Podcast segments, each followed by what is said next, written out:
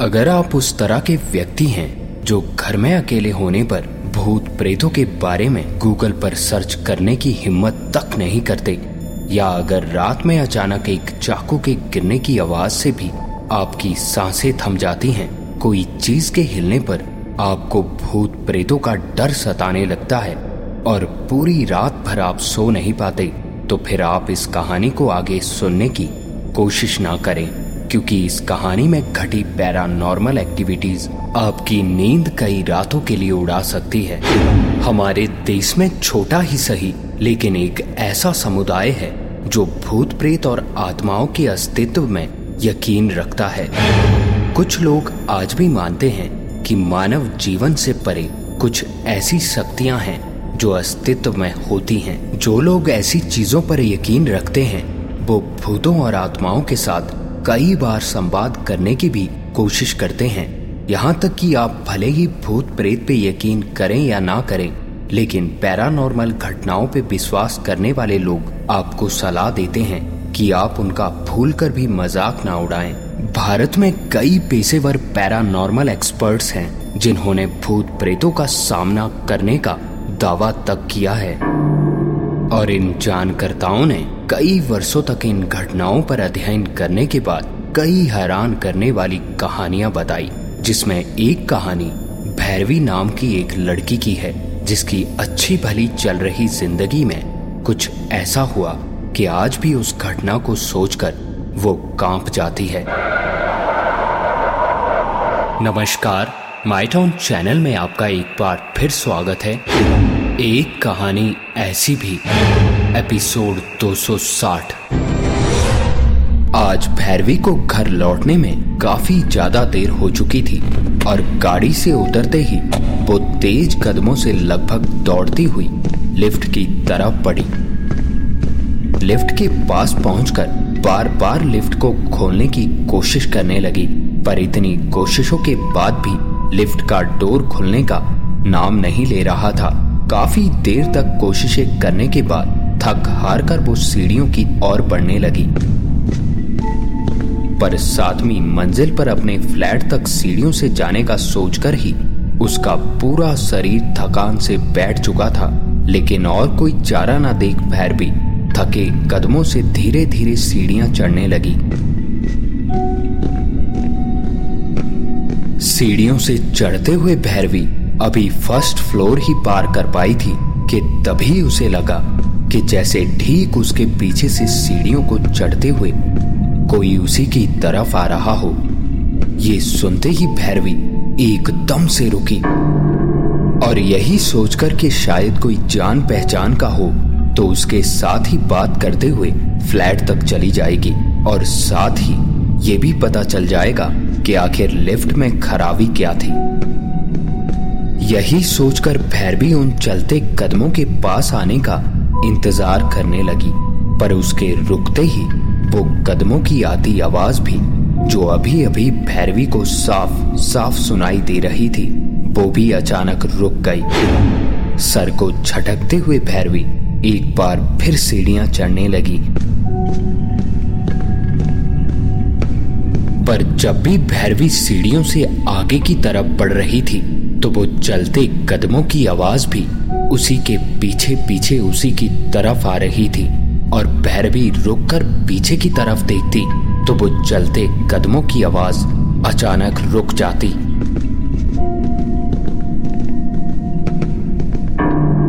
किसी तरह भैरवी हाफती हुई सातवीं मंजिल तक पहुँची। थकान से उसका सारा शरीर जवाब दे चुका था। अभी वो अपने फ्लैट के ठीक सामने पहुंचकर दरवाज़ा खोलने को हुई ही थी कि तभी ठीक चार कदम की दूरी पर लिफ्ट का दरवाज़ा अपने आप खुला।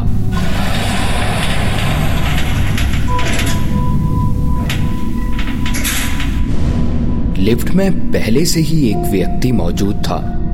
भैरवी हैरानी से उसी तरफ़ देख रही थी क्योंकि अभी तो उसके इतनी कोशिशों के बावजूद भी लिफ्ट नहीं चली थी। तो अब ये व्यक्ति आखिर लिफ्ट में आया कैसे?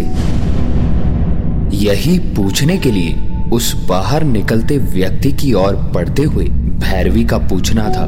एक्सक्यूज मी अभी मैं आई तो लिफ्ट नहीं चल रही थी। आप कैसे आए?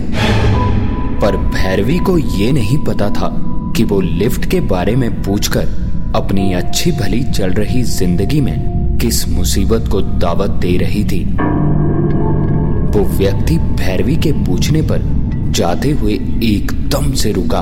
उस व्यक्ति के मुड़कर देखने पर भैरवी ने देखा तो वो ग्राउंड फ्लोर में रहने वाले घोष अंकल थे। हमेशा मुस्कुराकर प्यार से बात करने वाले घोष अंकल आज बिना उसकी बात का जवाब दिए एक अजीब सी नज़रों से उसे घूर रहे थे। उनका चेहरा अजीब सा भावहीन दिख रहा था। बिना उसके सवालों का जवाब दिए, वो पलटकर एक बार फिर आगे की तरफ़ बढ़ने लगे। भैरवी ये सब देखकर काफ़ी हैरान थी कि आज अंकल उससे बात क्यों नहीं कर रहे। हमेशा बेटी की तरह उस पर सने बरसाने वाले अंकल को आखिर आज हुआ क्या था? उसकी आवाज़ सुनकर बगल के फ्लैट में रहने वाली सुनीता बाहर आई और बाहर आते हुए बोली, अरे भैरवी, आज बहुत देर कर दी तुमने आने में। भैरवी ये सुनते ही पल भर के लिए सुनीता की ओर पलटी और उसी की तरफ़ देखते हुए बोली, देखो ना, आज घोष अंकल को पता नहीं क्या हो गया है। बात ही नहीं कर रहे। अभी मैं आई तो लिफ्ट नहीं चल रही थी और अभी घोष अंकल उसी लिफ्ट में ऊपर आए हैं।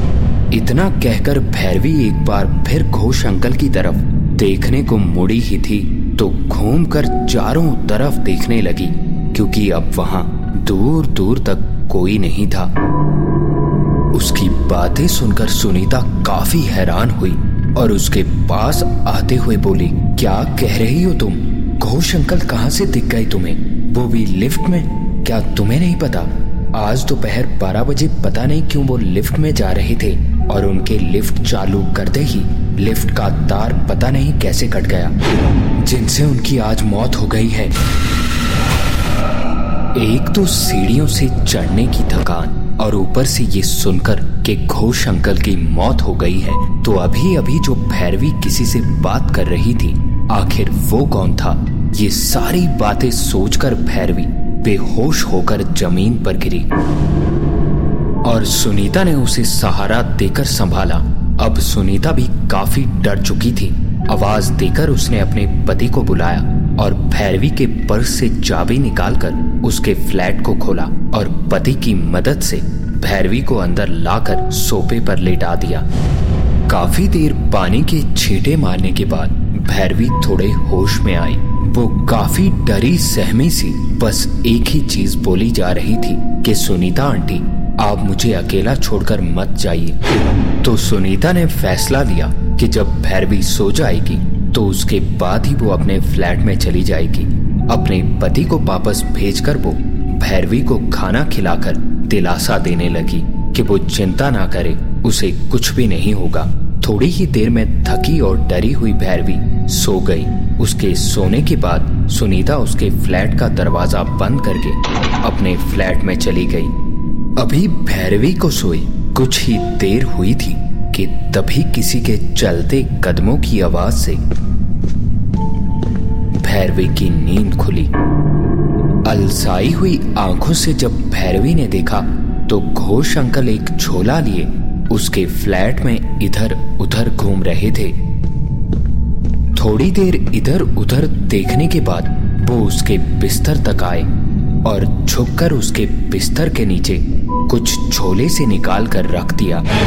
उन्होंने बिस्तर के नीचे जो भी रखा था भैरवी उसे देख नहीं पाई थी। लेकिन वो जैसे ही घोष अंकल की तरफ़ ये पूछने के लिए अभी उठी ही थी कि तभी अचानक भैरवी के देखते ही देखते घोष अंकल हवा में गायब हो गए।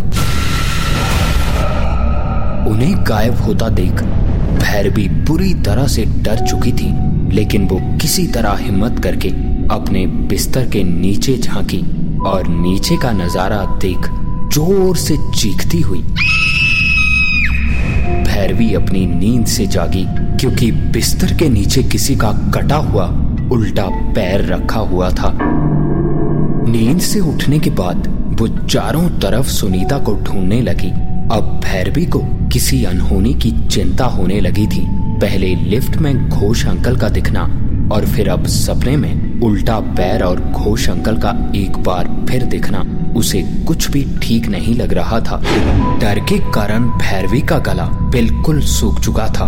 वो पानी पीने के लिए किचन की तरफ़ बढ़ी और लौटते समय उसे अपने बिस्तर के ठीक बगल में एक छोला दिखा। ये छोला ठीक वैसा ही था, जैसा उसने अपने सपने में घोष अंकल के हाथों में देखा था। वो धीमे कदमों से झोले की तरफ़ बढ़ने लगी। झोले के ठीक पास पहुंचकर उसने झोले में झांका ही था तो डर से उसकी रूह तक काँप उठी। क्योंकि झोले से गिरता खून पानी की तरह फर्श पर फैल रहा था। ये सब देखकर उसका शक और भी गहरा हो गया था और वो अपने बिस्तर के नीचे झांकने को अभी हुई ही थी तो चीखते हुए कमरे से बाहर भागने लगी, क्योंकि बिस्तर के नीचे वही खून से लथपथ आधा पैर पड़ा था, जो अभी अभी भैरवी ने अपने सपने में देखा था। भैरवी भागते हुए सीधे सुनीता के घर पहुँची और उनका दरवाज़ा पीटने लगी। और उसके थोड़ी ही देर में सुनीता ने अपना दरवाज़ा खोला और दरवाज़ा खुलते के साथ ही डरी हुई भैरवी का बोलना था कि, आंटी, वो घोष, अंकल। सुनीता भैरवी को इस हालत में देखकर काफ़ी घबरा चुकी थी। उसने भैरवी को अंदर बिठाया और उसे शांत करवाने लगी। लेकिन भैरवी चुप ही नहीं हो रही थी। वो बार बार घोष अंकल का नाम और उल्टा पैर ही बोले जा रही थी। उसे शांत करवाने में काफ़ी समय निकल गया था। सुबह होने वाली थी। काफ़ी देर ऐसे ही बैठने के बाद भैरवी की कब आँख लगी, उन्हें पता ही नहीं चला। सुनीता को उसका चेहरा देखकर उस पर काफ़ी दया आ रही थी। उसे लग रहा था कि भैरवी को घोष अंकल के खोने का काफ़ी सदमा पहुँचा है। अब तक सुनीता को भी बैठे बैठे नींद आने लगी थी। उसने सोचा कि वो भी थोड़ी देर आराम कर ले और जैसे ही वो भैरवी को छोड़कर उठने लगी, भैरवी ने उसका हाथ पकड़ लिया। सुनीता भैरवी को अपनी बेटी की तरह मानती थी और भैरवी का ऐसा डर देखकर सुनीता ने थोड़ी देर और उसके साथ बैठने का फैसला लिया। बैठे बैठे सुनीता को भी अब थोड़ी नींद आ रही थी। और वहीं बैठे बैठे सुनीता की भी कब आँख लगी। उसे पता नहीं चला। जब आँख खुली तो सुबह के सात बज रहे थे। सुनीता ने देखा तो भैरवी अभी भी सो रही थी। वो उठी और किचन की तरफ़ चली गई। चाय और नाश्ता बनाते तक भैरवी भी अब तक उठ चुकी थी। ये देखते ही सुनीता ने चाय देते हुए भैरवी से पूछा, कल रात क्या हुआ था? तुम बहुत घबराई हुई थी? इस पे भैरवी ने रात को घटी सारी घटना के बारे में सुनीता को बताया। तो इस पे सुनीता का बोलना था कि तुम बहुत ज़्यादा सोच रही हो। इसी वजह से तुम्हें बहम हो रहा है और डरावने सपने भी आ रहे हैं। काफ़ी देर बातें करने के बाद और नाश्ता करके भैरवी अपने फ्लैट में आ गई। अब वो काफ़ी बेहतर महसूस कर रही थी। भैरवी अपने फ्लैट में सोफे पर बैठी। इन सभी घटनाओं के बारे में सोच रही थी और कुछ समय बैठने के बाद वो फिर बिस्तर के पास जाकर इधर उधर देखने लगी। तभी उसे बिस्तर के बगल में एक किताब दिखाई दी। उसे ये बात बहुत ही अजीब लगी थी, क्योंकि पहले तो वहाँ कुछ नहीं था। फिर ये आखिर किताब आई कहाँ से? भैरवी उस किताब को उठाकर दूसरे कमरे में आ गई और सोफे पर बैठकर किताब की अच्छे से जाँच करने लगी। वो किताब बहुत ज़्यादा पुरानी थी, लेकिन बड़ी अजीब बात थी कि किताब आज भी बिल्कुल साफ़ और ऐसी लग रही थी। मानो किसी ने इस किताब को बड़े संभाल कर रखा हो। किताब कहीं से भी फटी नहीं थी। भैरवी किताब का हर एक पन्ना पलट पलट कर देखने लगी, ताकि ये पता चल सके कि आखिर ये किताब है किसकी। पर उस किताब में कहीं भी कुछ नहीं लिखा था। सिवाय पहले पन्ने के जिसपे लिखा था, ये डायरी अभिजीत की है। हाथों में उस किताब को लिए हुए भैरवी अभी उस किताब के बारे में सोच ही रही थी कि तभी उसके हाथों से किताब छूटकर ज़मीन पर गिरी। भैरवी किताब उठाने को अभी झुकी ही थी तो उसकी नज़र किताब के पीछे लिखे शब्दों पर पड़ी, जिसमें लाल स्याही से लिखा था, श्रापित किताब। लेकिन उस किताब को देखने पे भी भैरवी को समझ नहीं आ रहा था कि ये किताब आखिर आई कहाँ से है और इसमें ऐसा है क्या। उसके दिमाग में बस यही ख्याल घूम रहा था कि ज़रूर कोई उसके साथ मज़ाक करने के लिए उसे डरा रहा है और यही सोचते हुए वो घर के कामों में व्यस्त हो गई। पूरा दिन बिना किसी घटना के बीत गया। रात में जब भैरवी सोने को हुई तो उसे नींद नहीं आ रही थी। काफ़ी देर तक जागने के बाद भी जब भैरवी को नींद नहीं आई तो वह उस किताब को लेकर एक बार फिर बैठ गई। किताब के पन्ने बदल बदल कर देखते हुए कब भैरवी की आँख लगी, उसे पता ही नहीं चला। और जब आँख खुली तो आसपास देखकर भैरवी के कदमों तले ज़मीन खिसक गई। क्योंकि अभी भैरवी लिफ्ट में खड़ी थी और उसके ठीक सामने एक व्यक्ति खड़ा था, जिसने भैरवी की ओर पीट कर रखी थी। अभी भैरवी कुछ समझ पाती कि तभी उस व्यक्ति ने एक भारी सी आवाज़ में कहा, अगर तुम चाहती हो कि घोष अंकल की भटकती आत्मा को शांति मिले तो तुम्हें मेरी हर बात माननी होगी। तभी उनकी आत्मा को शांति मिलेगी। ये जो भी भैरवी के साथ हो रहा था, उसे कुछ भी समझ नहीं आ रहा था। यही सब सोचते हुए, थोड़ा डरती हुई आवाज़ में, भैरवी ने पूछा, पर आप कौन हैं? और आप घोष अंकल को कैसे जानते हो? ये सुनते ही उस व्यक्ति ने एक बार फिर कहा, ये सब बातें बाद में जान लेना। अगर तुम उनकी आत्मा को शांति प्रदान करना चाहती हो तो जैसा मैं कहता हूँ वैसा ही तुम करो। और अगर नहीं किया तो उनकी आत्मा तुम्हारा पीछा कभी नहीं छोड़ेगी। ये सुनते ही तुरंत भैरवी ने कहा, नहीं नहीं, ठीक है, मैं तुम्हारी सारी बातें मानूँगी, पर प्लीज़ मुझे उनकी आत्मा से बचा लो। इस पे उस व्यक्ति का बताना था कि, ठीक है, अब उनकी आत्मा तुम्हें कभी नहीं सताएगी। तुम्हारे पास जो डायरी है, उसके पेज नंबर इकसठ में, जो भी लिखा है वो तुम्हें करना होगा। और ये कहते ही उस व्यक्ति ने भैरवी की तरफ़ मुड़कर देखा ही था तो भैरवी डर से चीखती हुई अपनी नींद से जागी, क्योंकि वो व्यक्ति कोई और नहीं, बल्कि खून से बिल्कुल लथपथ, घोष अंकल ही थे। नींद से जागते ही भैरवी ने डरते हुए चारों तरफ़ देखा तो वो अभी भी अपने बिस्तर पर थी। और वो डायरी आधी खुली हुई उसी के बगल में पड़ी थी। भैरवी ने जल्दी से उस डायरी को खोला और पेज नंबर इकसठ को खोलते ही देखा तो उस पर लिखा था, घोष की मदद करने से पहले तुम्हें उसकी कहानी जाननी होगी और तुम जैसे जैसे काम करती जाओगी, मैं तुम्हें उसके बारे में बताऊँगा। मैं तुम्हें उसके पाप बताऊँगा और तुम्हें उनका प्रायश्चित करना होगा। तो कहानी उस समय की है, जब मिस्टर घोष 11 साल के हुआ करते थे। तब ये व्यक्ति बिल्कुल अलग हुआ करता था। अब जहाँ ये व्यक्ति मिलनसार और अच्छे मिजाज का था, वहीं उस समय मिस्टर घोष एकदम शांत, शर्मीला और गुस्सैल किस्म का था। वो किसी से बात नहीं करता था और किसी के मामले में दखल नहीं देता था।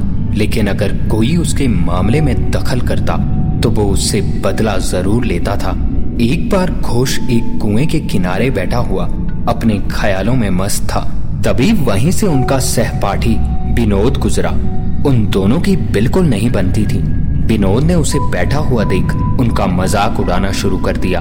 घोष ने भी जवाब दे दिया। फिर ये बातों की लड़ाई जल्दी ही हाथापाई में बदल गई।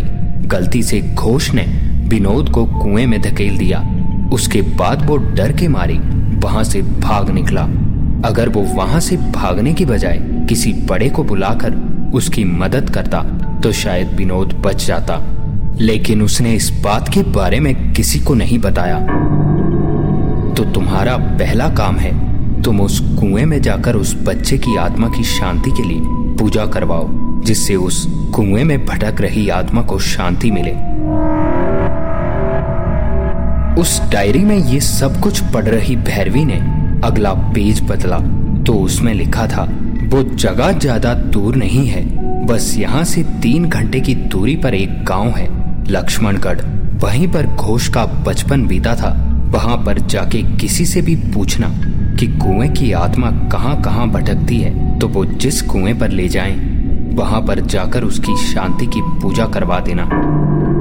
और अगली ही सुबह भैरवी जल्दी से उठकर अपनी तैयारी करने में जुट गई।